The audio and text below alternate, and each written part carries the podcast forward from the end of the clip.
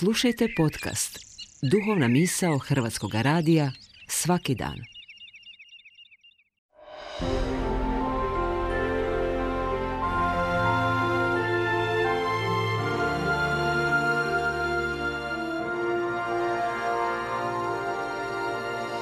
Duhovna misao. Urednica je Blaženka Jančić.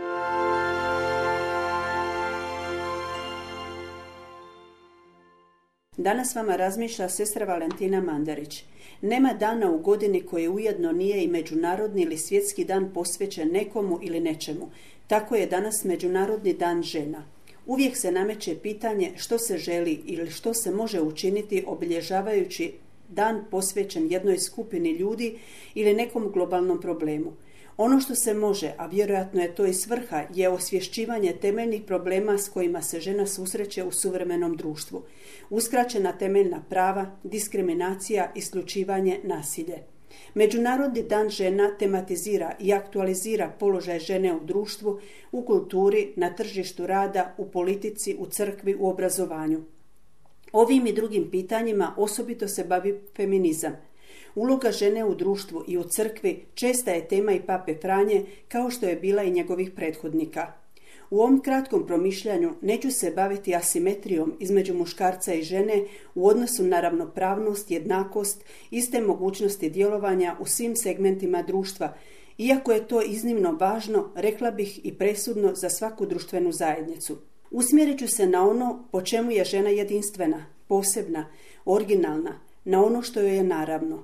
Naime, u želji i borbi za izjednačavanjem, brisanjem razlika, svjedočimo rastakanju naravne slike žene i negiranju njezine vlastitosti u odnosu na muškarca.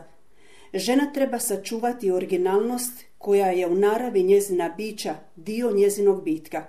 Netko je napisao, dekonstrukcijom naravne slike žene svjedočimo nastajanju feminizma bez žene – Riječ je o tendenciji neprihvaćanja fundamentalne različitosti između muškarca i žene, svojevrsnom raslojavanju identiteta žene. U suvremenoj kulturi postoji inicijative i udruge koje se svesrdno bore za ravnopravnost žene, ali to čine rastačući naravno sliku žene i muškarca, brišući svaku razliku. Stoga je nužna ispravna ekologija čovjeka, poštujući njegovu stvarnu narav, jer bez toga moglo bi doći do njegovog samouništenja. Ivan Pavao II. odnos žene i muškarca vidi u njihovoj istovjetnosti i različitosti. Temeljnu istinu o čovjeku nalazimo u kršćanskoj antropologiji, prema kojoj čovjek, a to su muškarac i žena, jer su stvoreni na sliku Božju, imaju jednako dostojanstvo osobe. Čovjek je osoba, a to su muškarac i žena. Isto dostojanstvo je temelj i ishodište njihove istovjetnosti i različitosti. Papa Ivan Pavao II. je pozvao sve žene da postanu promicateljice novog feminizma koji bez padanja u napas da se posluži modelima muškaraca zna prepoznati i izraziti istinski ženski geni u svim izričajima društvenog života djelujući na korist nadilaženja svakog oblika diskriminacije, nasilja i iskorištavanja. Ženski gen je neotuđiva vrijednost ženstvenosti njezinog načina postojanja, to je neotuđivo obilježje naravi žene. Pogrišno je definirati identitet žene zaobilazeći njezinu narav.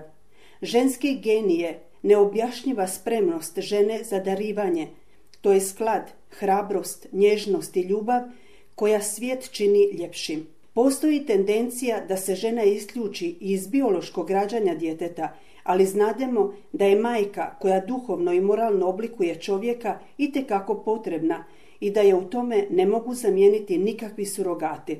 Ovih tužnih dana ženski geni svjedoče na graničnim prijelazima Ukrajine žene u čijem naručju njihova djeca imaju jedinu sigurnost. Bez njihovog bespridržajnog sebedarja ova bi tragedija bila daleko pogubnija.